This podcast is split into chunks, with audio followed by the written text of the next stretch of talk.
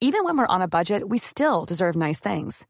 Quince is a place to scoop up stunning high-end goods for 50 to 80% less than similar brands. They have buttery soft cashmere sweaters starting at $50, luxurious Italian leather bags, and so much more. Plus, Quince only works with factories that use safe, ethical, and responsible manufacturing. Get the high-end goods you'll love without the high price tag with Quince. Go to quince.com slash style for free shipping and 365-day returns.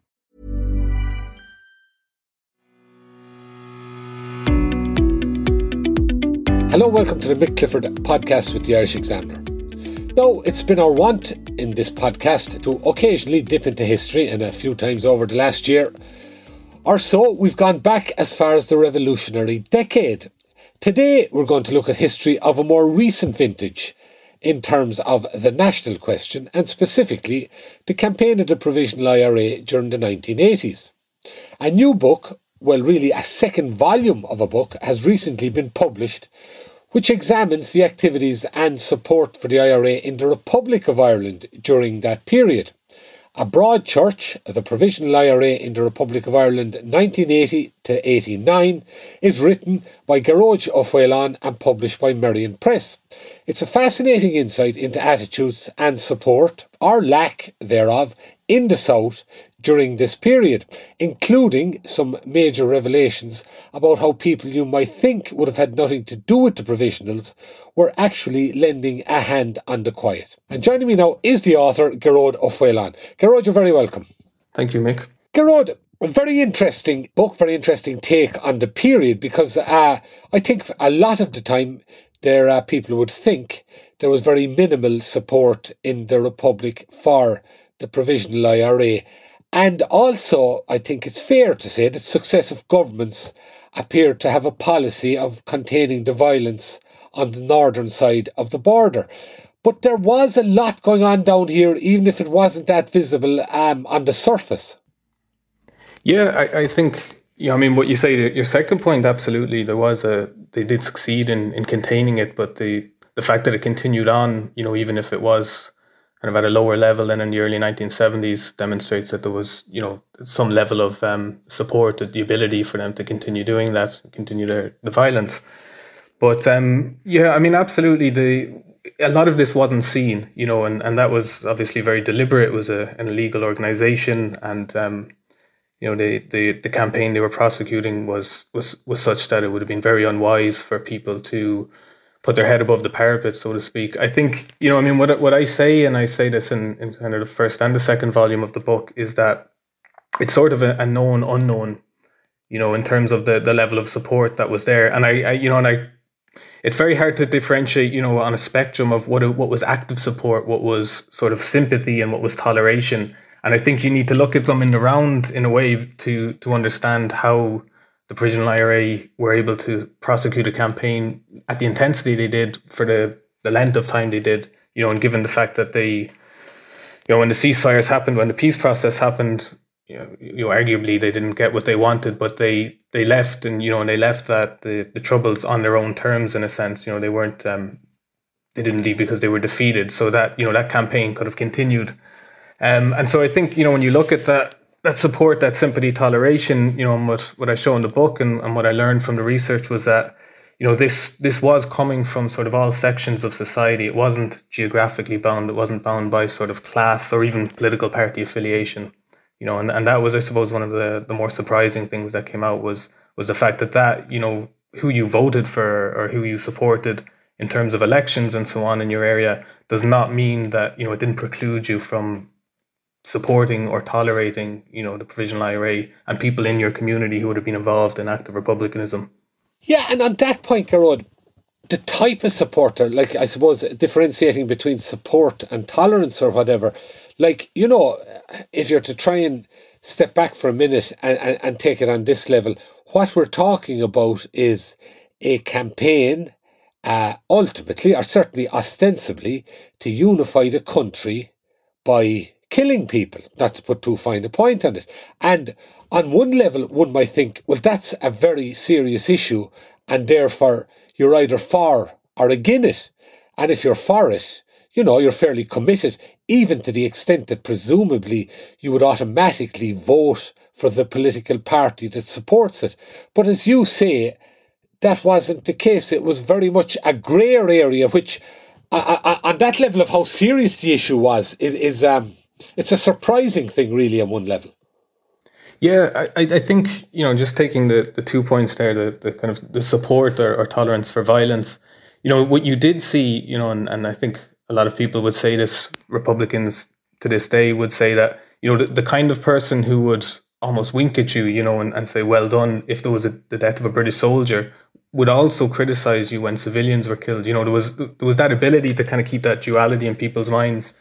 Um, you know, and at the same time, you know, continue supporting the violence even if civilians died because you were able, you know, and that's every individual's kind of moral choice, able to accept that or write that off. You did have people, you know, famously, for example, Christy Moore, who so supported the Republican movement in a, you know, I, I, don't want to say too strongly about that, but in the 1980s, but then withdrew his support following Enniskillen and, you know, the, the bombing there where 11 civilians were killed. I think a lot of people did, you know, went sort of in waves up and down, um, you know, throughout the conflict as, as different kind of atrocities and, and actions like that happened.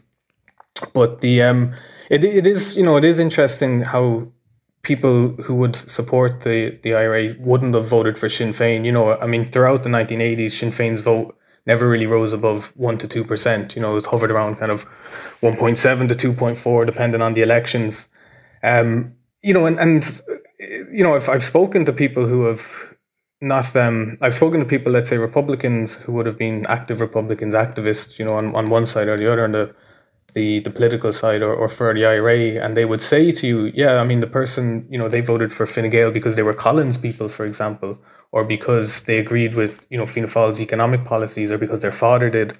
And, you know, and that was, as I say, like that was the, the really kind of unusual and interesting thing for me was that, you know, they, and, and they were able, I think a lot of those people, they separated it in their heads. like, well, I don't support Sinn Féin. I don't, you know, I don't agree with their, policy, Éire Nua, which was their policy, their long-standing, you know, political policy. It's like I support, you know, the campaign. I support the army, as they called it. You know, I support the IRA, and you know, and, and in fairness, you know, when you look at the 1970s, for example, most people, I think, uh, who supported the IRA in the South, they didn't they didn't care about Sinn Féin. You know, they didn't see it as a as a political and military sort of venture or campaign. You know, they just saw it as the IRA on campaign, and and Sinn Féin were almost like an appendage you know, and it was only kind of in the later part of the 80s um, that they started to become more of a sort of a, um, an equal partner in that relationship.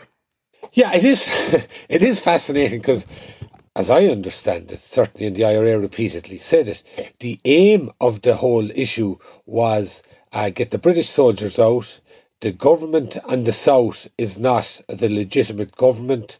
Uh, once you got the Brits out and you had a 32 county uh, republic, as they would see it, it would be a socialist republic, presumably at some point in the future, resulting in democratic elections. And it's nearly as if people viewed what uh, it's an awful word to use in the context of killing people, but the romantic notion of uh, old Ireland within that context, while ignoring the the real politics, so to speak. Yeah, yeah, and you know, I mean, Sinn Féin, as they as they sort of you know got to that point of being an equal partner, um, they, you know, and you, you mentioned they talked about a 32 county socialist republic. And, you know, they, they kind of, throughout the 20th century, they used that word socialist kind of in and out, but they only kind of committed to it again in the, in the late 70s. And that was really coming from, not just from the north, but, you know, particularly from a sort of, um, that, that Belfast working class, you know, we call it revolutionary. Now you can, you know, throughout the kind of analysis of this, people would accuse them of kind of co-opting words that they think would appeal, you know, internally and externally or whether they were actually committed to that. But you know, if you look at um, what you're saying about the kind of the recognition of the state, you know, in the South, the Republic of Ireland, and and that was something that really was a, a mainstay of Sinn Féin and the IRA before the Troubles. Is you know, this is an illegitimate state. It's been set up by the British. Only the Irish people as a whole can determine, you know, and so on, and, and sovereignty. And you can get, you know, that can get really kind of almost esoteric, you know, and you can argue about like what is legitimacy and so on. Um, and I think, you know, when you had a power struggle in, in the IRA and Sinn Féin in the 80s between, I don't want to simplify it now, but it was, it was kind of portrayed in the media as a sort of north south um, fight. You know, the kind of southern old style traditional Republicans versus northern, you know, radical young. Um, what the what the how that was able to be won in a sense by by that sort of um, northern led at least faction within the movement is they were able to just say, well, look, none of this matters. You know, this is all just debating nonsense. You know, you don't need to legitimize this by harking back to X or Y. It's like, look at what's happening in Derry and Belfast and Tyrone. Like that's your justification. And that that did end up kind of winning the debate. You know, it appealed to people. It's like, yeah, we don't, you know, we don't need to cite, you know, the second Dáil or this kind of, as I say, almost esoteric notion because we it, the legitimacy is there as we can see it. Yeah, and just uh, one other thing about the support, um, Gearóid. I get the impression you said that it, it would have ebbed a bit from the 70s, which was sort of, I suppose, to some extent, a reaction, because initially the whole thing grew out of the civil rights movement. But, and, and I think anyway, that there would have been a lot of, even though I've, I've been challenging this before, but I would, I would have thought there was certainly a lot of sympathy down here for nationalists in the north as a result of the sectarian state. But the, then when it settled into the long war coming into the 80s, did some of that ebb away as a result? I think it did. You know, I think uh, partly just wariness, you know, um, and, and sickening, you know, I mean, the violence could uh, you can kind of you can put up with it for so long and then it's still going on. And you know even you can see it in newspaper coverage the, the amount of kind of column inches put to news you know a killing in the north or a bombing it's just getting less and less by the time you get into the 80s so and i think you know that wasn't just you know media led. I think that reflected the the level of public interest there was in things unless it spiked. And you know i mean it's it's kind of been done to death analysis of the hunger strikes but i think they really did re-galvanize but you know, and, and going back to the support, what they did in a way is they got people interested who hadn't been interested before. Now, part of that was a younger generation, you know, who hadn't been, who had been kids um, or teenagers in the early 70s, but this this actually ended up causing a lot of tension, particularly in the south. Um, not so much in the north because people were either committed or not before the hunger strikes, but in the south, you got a lot of people who joined. And you know, I've I've heard people let's say older Republicans would have been involved before the Troubles, and they referred derisively to these people as H block Republicans. You know, you, you didn't care before and you only care now, and and would kind of blame them for this this the losing of the power struggle because they came in and they didn't have the hard line or you know the the real kind of committed um, dedication that that you need. They would say, you know, you need to commit one hundred percent to the armed struggle um, it's not just about prisoners' rights or you know a human rights issue. It's about more than that. And uh, yeah, so I mean, it's the, I think the South, the the hunger strikes really were. I wouldn't say they, they saved the movement. I don't think it was going moribund or anything, but I think it really actually gave it a another boost. You know, after ten years after Bloody Sunday, nearly. Okay, and then we turn to some of the activities, and particularly in the 70s, and I'm just his, researching other things, I've come across a fair bit of this. Uh, armed robberies, and uh, as you outline here, were the kind of the, the, the modus operandi of choice in fundraising in the South. And it turned in, as you outlined it, to kidnappings tended to be a, a more preferred one. Why was that? I mean, there was a couple of things happening. Armed robberies, the, the government and, and banks and so on were, were just starting to kind of hit on to the fact of what you could do to really reduce that. You know, things just things like alarms under under desks, um, screens, time locks on safes, and then obviously Garda convoys. There was a lot of stuff that was happening from about 1979 onwards, so that by around 1981, 82, it was becoming more and more dangerous to, to do it. And if you have a a bank robbery or an armed robbery, for example, and you look at this from the newspaper reports, you might have four or five men involved, you know, from the IRA. If you lose those men and they're experienced men, you know, and they get seven years in jail, that's a huge loss in an area, you know, in the south where the numbers involved are a lot less than in the north.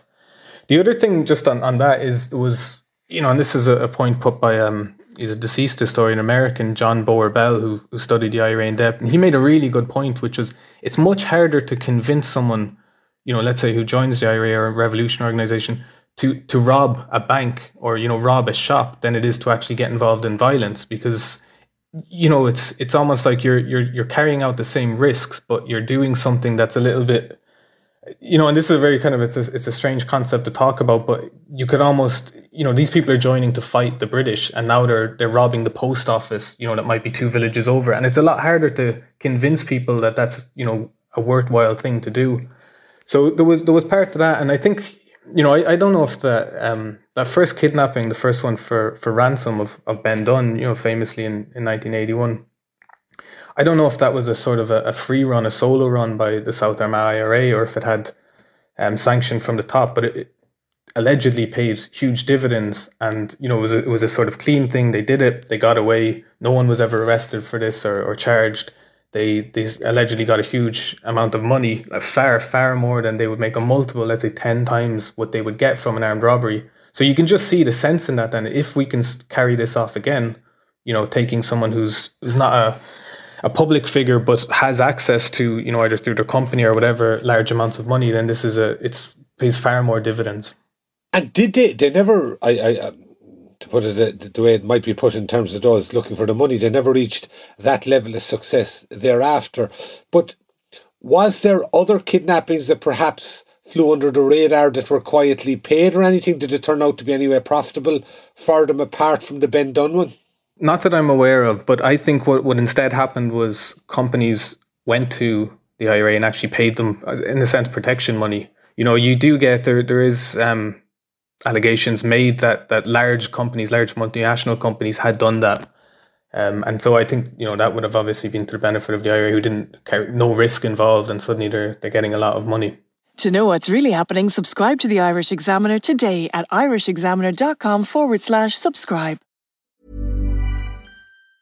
If you thought the only way to get a more defined jawline with natural looking results was through surgery, think again. Juvederm Volux XC is a non surgical injectable gel filler that improves moderate to severe loss of jawline definition and can help you achieve natural looking results with little downtime. Even better, this improved definition lasts up to one year with optimal treatment. No maintenance required. Improve jawline definition for a smooth, sculpted look with Juvederm Volux XC. For important safety information and to find a licensed specialist, visit juvederm.com. That's J U V E D E R M.com. Not for people with severe allergic reactions, allergies to lidocaine, or the proteins used in Juvederm. Common side effects include injection site redness, swelling, pain, tenderness, firmness, lumps, bumps, bruising, discoloration, or itching. There's a risk of unintentional injection into a blood vessel, which can cause vision abnormalities, blindness, stroke, temporary scabs, or scarring. Talk to a licensed specialist specialist to find out if it's right for you.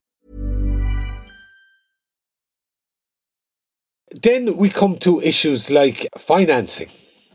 And a very interesting one altogether here was the one about the sheds that they applied for grants, government grants, and that they used them for storing weaponry of one sort or another. Tell us about that. Yeah, I, I mean, the way this was discovered by the state was, um, you know, it's it's as you say, there was there was basically farmers who were able to avail of a thirty three percent grant from the Department of Agriculture to build, you know, cattle sheds, um, underground storage, silage pits, and so on, um, and and we're using these for for IRA arms storage. The way that was discovered was following the the capture of the Eksund, which was a, a ship carrying somewhere between 120 and 150 tons of weapons from Libya to the IRA, and that was that was um, intercepted off the coast of France. It led to a massive arms search in the Republic of Ireland, the largest in the history of the state. And that's when they started finding these, you know, basically empty um, storage places. But, you know, they had things that they shouldn't have had. You know, for example, they had like cooking units underground, they had, you know, lighting systems and so on. The, the difficulty was they were all empty. Now, the, the guards knew that these were arms storage bunkers, they just hadn't been filled yet. Um, but there was no charge you could bring against you know a farmer who had one of these. There was no weapons in it. There was nothing. Now it, it kind of it meant obviously that that was blown in a sense. Then that you know that farmer and his land could no longer be used by the IRA. But you know in a sense they they got away with it. Um, and I mentioned in the book, you know, this was something that somebody I spoke to, somebody I interviewed, um, had said to me before I had done that research and found those examples. That um, you know in their local area they had approached a farmer who wanted to um, to build a shed on his land. And they, that they being the IRA, gave this farmer money. So he built the shed, but they built an underground storage unit underneath it. He then applied to, to the bank to get a loan. Um, so he was able to then, he got this for free, you know, because the IRA paid him for it. But he then paid back the loan to the bank, you know, incrementally as though you would if you had taken out a loan and, you know, and you had to just get the money to pay it back. So there was no suspicion raised. So the IRA, you know, made an investment in a sense. They paid for the building of this, and in return, they got an underground bunker for arms storage. Yeah, they had some intricate financial operations, all right. I mean, you also mentioned about the attempt of um, was it one million pounds worth of counterfeiting mm. in fake ten pound notes. This is in eighty three, which I don't know off the top of my head the equivalent today. Would you be talking? You'd be talking about up to ten million euro, maybe, in in terms of today's money. And they nearly got away with that one too. Yeah, yeah, and you know, as as I say in the book, it was pure foolishness. I mean, the person I spoke to who who told me about this was could say still angry to this day about how it was given away. That um, somebody, I mean, it was due to happen on Easter Bank Holiday weekend in 1983, um, all over the state. You know, like really, it was it was going to be washed into the economy all over the state. And the Wednesday beforehand, before the bank holiday weekend, he had paid for a pint in a hotel with one of these notes. Um, now, as I say in the book, there's a kind of a, a it's not clear what happened then, how the guards, you know, went from just finding, you know, a counterfeit um, note, which I'm sure happens quite regularly, to, you know, uncovering this this massive, massive operation by the IRA. But it, it, it does, you know, the, I think there's suspicion that there was an informer involved because the, the nature of the way that they then raided a house in, in Shannon and County Clare and, you know, knew exactly where to look um, would indicate that that's the case. But, you know, I mean, if this had gone ahead, it would have been you know, really, really bad. I mean, the Irish economy was in the doldrums in the early 1980s anyway, but the kind of the public trust and so on in this, it would have had a massively negative effect. And the government here, as I say, the, their overall strategy was contained at the far side of the border, but they did take some measures, some of them very oppressive measures in some instances, people would say. But just before touching on that, there's another interesting aspect, and that was the government, of course, being either Fianna Fáil or Fine Gael led. That was the time when Fianna Fáil were able to um, form a government on their own.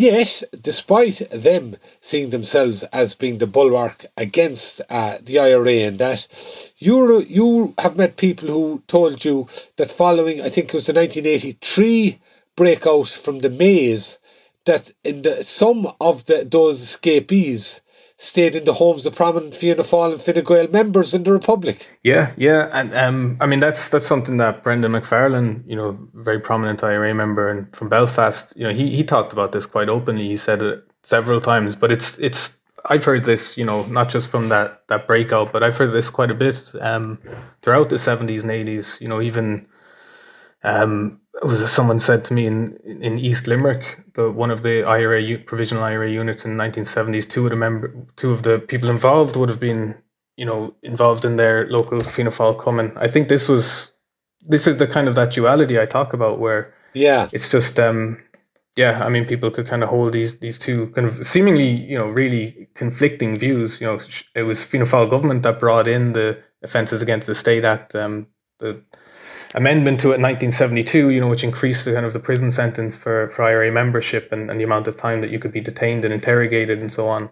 So it's yeah, it's it's quite unusual, but you know, as I say, and, and one thing, you know, maybe we'll talk about this, but the the GAA seemingly was was a way, at least a networking opportunity for for people to kind of get in touch with um, you know, others who might be sympathetic in, in the arrangement of, of safe houses and so on. And that was really the the complete spectrum of political parties who would have been involved in the GAA.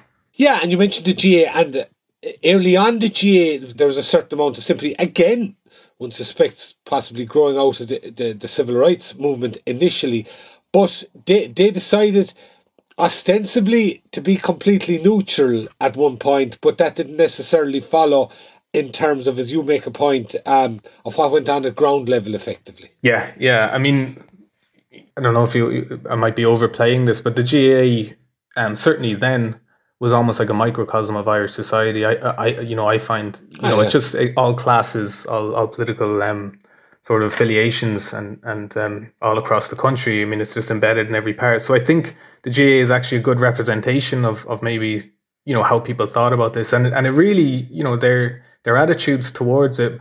I think, like you said, you know, they were neutral, but by being neutral, then that kind of it led them to being attacked by both sides. You know, you're not doing enough for us, or you're not condemning this enough. Um, but I think you know you have to look. And a lot of GAA members in the north were targeted by the likes of loyalist uh, gunmen and that as well. Absolutely, yeah, yeah. And and this is it. It's you know, I mean that particularly that got very bad in the in the nineties. I mean, what did they, they call it? The sporting wing of the IRA, the the GAA. But you know, like even even in the seventies and eighties, the British Army had requisitioned GAA pitches, you know, in, in Crossmaglen.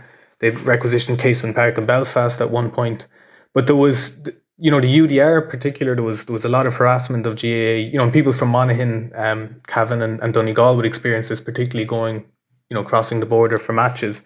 So that it was very hard to um, that that kind of formed a solid voting block in a sense um, in GAA Congress, and it was very hard to go against that because they were saying, well, you don't know what it's like for our mem for you know our collective membership in the north. Yeah, and I think that was a very valid point to make. And just a, a, a brief, uh, it's, it's, a light kind of interlude, talking about the GAA when Armagh beat Kerry in 2002 All Ireland final, historic win for Armagh.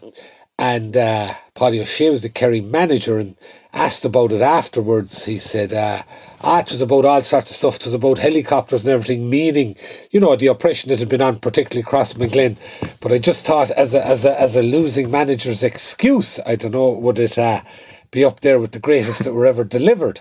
But anyway, um, just moving over, Gearóid, in terms of now we have this kind of activity going on at a certain level, and it's it's not clear the exact level of support, but there's definitely something there. One way or the other, the government, to a greater or lesser extent, and, and, and it ebbed and flowed in terms of the amount of it, they brought in certain repressive measures, or they acted repressively in certain instances um, in combating this. And arguably, and I think there's no argument about it in some instances, they went beyond what any democratic government has a right to do.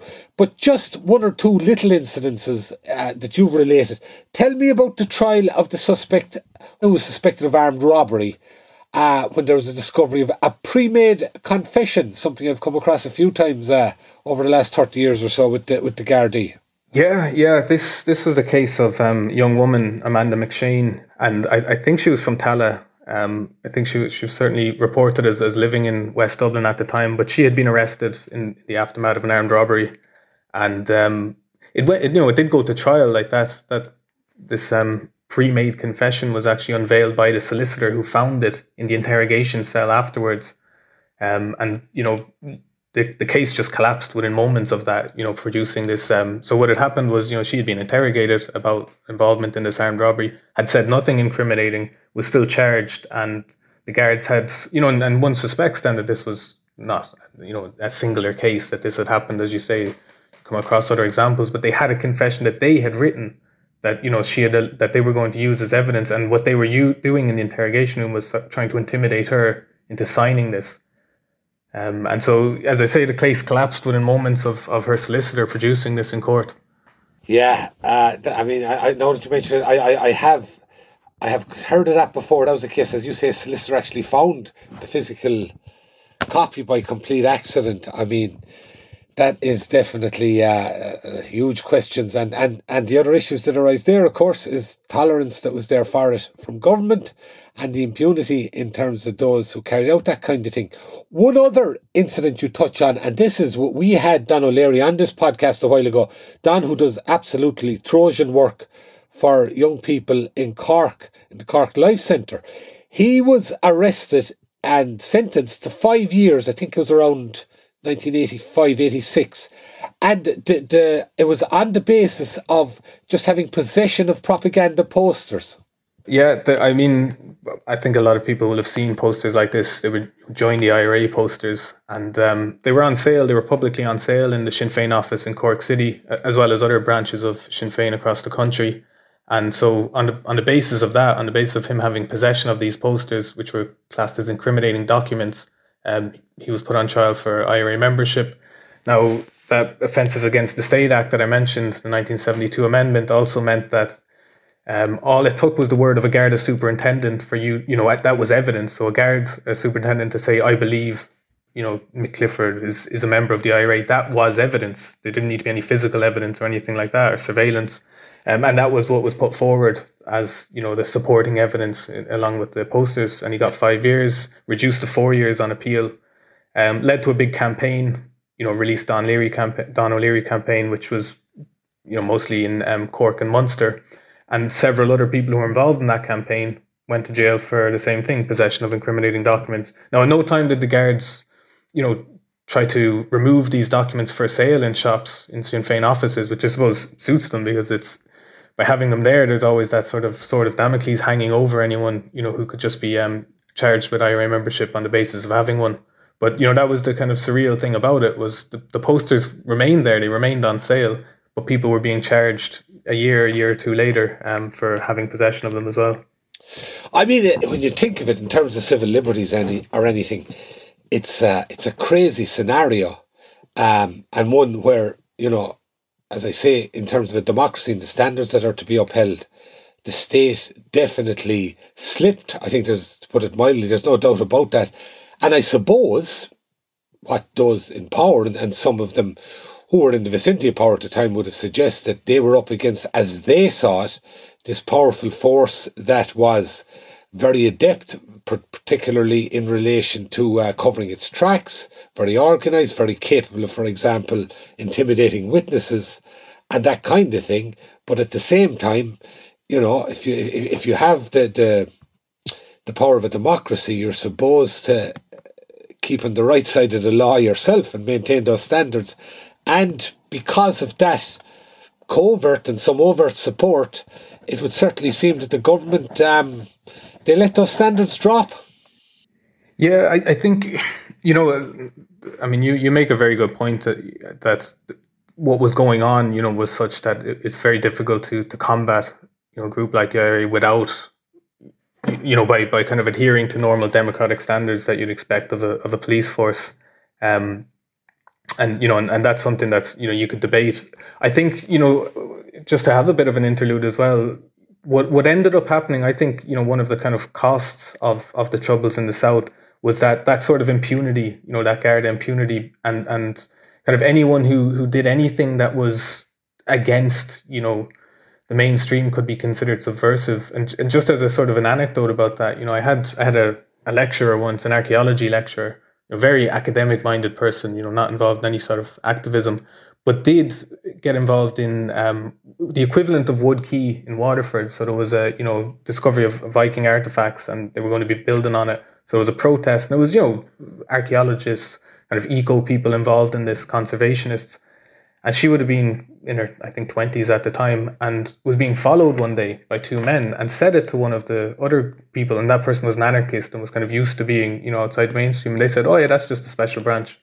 You know, that anyone, anyone was considered subversive. And, you know, you would think that that's very odd that an academic would be being followed, you know, because of that. But I think that's, that's the way things ended up developing because there was, you know, they, they were able to act with impunity against more serious things absolutely the case. And I've looked at the Gardaí in various guises, Gearóid, and there's absolutely no question. But the impunity that was in the Gardaí that lasted all the way up to the Morris Tribunal and arguably to some extent did after that, but in terms of any kind of proper effort being made to examine very credible allegations about what the Gardaí were doing, the government continually avoided it. And as you say, a massive amount of that can be traced back to their attitude as they saw it, as being somehow under siege, and therefore they, uh, which was paranoia to a large extent, but as a result, they turned a blind eye to what the Gardaí were doing, and some of the some within the Gardaí took the law into their own hands, and as you say, they decided who was subversive and, and, and that kind of thing, and uh, a, a lot worse than that as well. One other thing then, Gearóid, because this is to the heart of, of the what you might call Republican um, um, icono- iconography, and that is funerals. And um, you touch on that as well. It's very interesting. Funerals, the the, the kind of uh, attitude that was taken by the Guardian, by extension, the government down here, it began to mirror that of the uh, the RUC in the north, in that they didn't want these funerals to be seen as a show of strength. Yeah, yeah. I, I think you know, just going back a little bit, you know, if you if you think of let's say, you know, talking about icons, but Sean South and Fergal O'Hanlon, you know, who were killed in, in the 50s in the border campaign, you know, and their funerals were massive, you know, really, um, Sean South was one, perhaps the biggest that Limerick had ever seen, um, um, up until that time at least uh, and you know, and attended by sort of civic figures and you know, really, really prominent people in, in civic life and in the GAA. Um, and in the seventies, this continued. You know, there was there was several people um, who were members of the IRA or Sinn Féin who were killed or, or who died in the seventies, and this kind of happened as well. The British then, as you say, they they made a decision in the in the eighties that they were no longer going to tolerate this. You know, they were not going to tolerate shows of strength. You know, you, you think of images of Bobby Sands' funeral, for example, and, and shots fired over the coffin, and the opportunity for the IRA to demonstrate, you know, we're, we're still here and we, we still have this huge support base. And it does seem, you know, if you just look at it chronologically, it seems like the, the Irish state rode in behind that quite soon afterwards. And now there wasn't obviously as many IRA funerals in the South in the 80s. So, you know, that that's a fact. But, you know, it, it, it started happening with um, Seamus McElwaine from um, County Monaghan, rural part of Monaghan, where there was a, a big show of strength on those shots fired over his coffin. The following year, then, with um, Jim Lynagh, who was killed in Loughgall with, with several others and in the East Tyrone Brigade, but Jim Lynagh was from Monaghan. And they attempted to do this again, you know, shots over the coffin, over a tricolour draped coffin. And the guards intervened and, you know, it got, it got really, really hot for, you know, a Garda car was overturned into a ditch with the guards inside. Garda had to, was firing his, um, his um, gun over the heads of, of people to, to draw, drive them back so that the other guard could be rescued. It did get really, really thick like that. And um, you know, I think they, you know, they were obviously they were sending a message out, um, the guards by by being heavy on the guns, like you're not going to do this anymore. It got so bad, particularly in the north, that the IRA were the ones who actually backed down. They they changed their policy. They said we're no longer going to do shots over coffins because there's too many people being injured at funerals. And there was, and you mentioned Jim Lynagh, and he was a very active IRA man. Um, and at his funeral, there, as you said, there was a lot of that. I think that, and and and Gerry Adams at the graveside, he was giving an oration, and he was giving out, I think, about the the, the priest in the funeral, suggesting that the priest hadn't even mentioned that Lynagh had been shot. Uh, uh, it was as if he had died of pneumonia. Uh, uh, and I get the impression that his reason for pointing that out was that he considered Jim Lynagh to be a victim, that he was shot, but again, it's talk about duality. The man was on his way to kill RUC people in, inside the barracks in Loughgall at the time, at the same time before the SAS shot him, and they were wrong to do that too, arguably. But it, it's um, it's back again to that whole thing of uh, one side projecting themselves as victims. Um, and that's particularly something you can do a lot easier if you're up against a state, and as well because the state has to conform to particular standards if it is to be true to its status as a democracy. Yeah, yeah, I, I you know, and I think that's that's a really good example, um, Loughgall of, you know, during the eighties there was a lot of British Army shoot to kill operations. You know, they were shooting unarmed members of the IRA, mm. but that's one where it was a lot more clear cut. You know, they were on their way, um, and you know, to this day there's still a lot of questions on the on the Republican side about you know how the SAS came to be waiting there, you know, in ambush. Um, there's a lot of talk of informers, and uh, as I mentioned in the book, it sort it, it really drove down activity. Um, you know, in East Tyrone for a while. Um, the guards as well. You know, the two most senior guards in, in a private conversation with the with the British counterparts referred to it as I think a, a good day's work or something. You know, they uh, now they had their Lynagh was a particular hate figure for the guards. You know, him and his family, and there was a lot of clashes between his family and the guards. So I think they they were certainly relieved because a lot of these people who were in Loughgall were operating out of Monaghan town and it became a bit of a wild place as a result. And I think, and you touch on this in the book, and I think this is a valid point in terms of people who get caught up in it. Lynagh was what he was, but his brother Michael, who was not involved to any extent at all, and uh, he died in very suspicious circumstances uh, and there's a lot of questions over the behaviour of the Gardaí in relation to that. And, and he was not somebody, but it was nearly just because he happened to be a brother of this man. And again, you're into this scenario whereby the Gardaí uh, taking a particular attitude towards people that were anyway associated with, um, even at a distance, with what was going on with the IRA, they, they, they, they could be pretty uh, oppressive about it. But just to finish, Gearóid, the um, overall, and it is a fascinating book, I tell you. I, would ask, I'd suggest to anybody, particularly anybody who, like myself, was around at the time, it gives a fantastic insight to attitudes and what was going on below the surface down here. Overall, Gearóid, would you say, in terms of the long view of history, that people will suggest there was more support down here than would officially have been recognised or would have officially been thought? at the time, or was a certain amount of it? I think that phrase, I don't know who came up with that phrase, the, the, the sneaking regarders. Mm. Was that involved, or did it go a bit deeper than that? I think it. I think it involved both of them. You know, I think you know, and, and that that sneaking regarder that might have been Conor Cruise O'Brien, but I think you know that would be on the kind of the the real um, toleration side of that spectrum as opposed to the active support. But just you know, like as a final thing to say, like when these books they both came out of a, a PhD I did about ten years ago.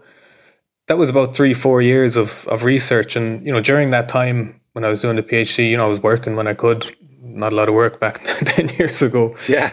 Um, but you know, when you're, you're you're meeting friends, you're traveling around, you're going to doctors and so on, whenever it came up that I was doing this research, you know, if someone asked, oh, what do you do? And I say, I'm, I'm looking into republicanism. And so you would get stories from people. Now, some of them are the kind of the bar stool, you know, type, oh, you know, my uncle, blah, blah, blah.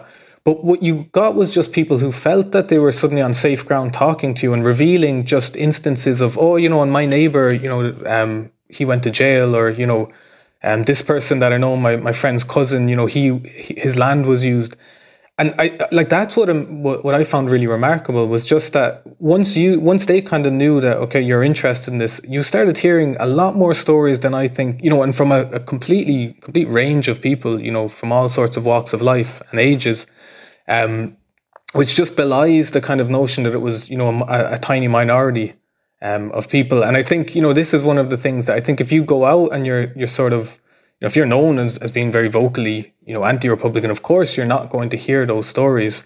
But you know, the, just the fact that I was doing this as academic research, I think it opened people, and and they felt more comfortable, kind of revealing, you know, and just comments about um, that duality, as I say, you know, where people would say, "Oh well, you know, what they did in this, you know, this was an atrocity or this was disgusting," but and there was often a but then, you know, about well, but they were, you know, they they had the right idea, or you know, but we didn't live there, so we have no choice. You know, we have no, um, we can't judge and so on.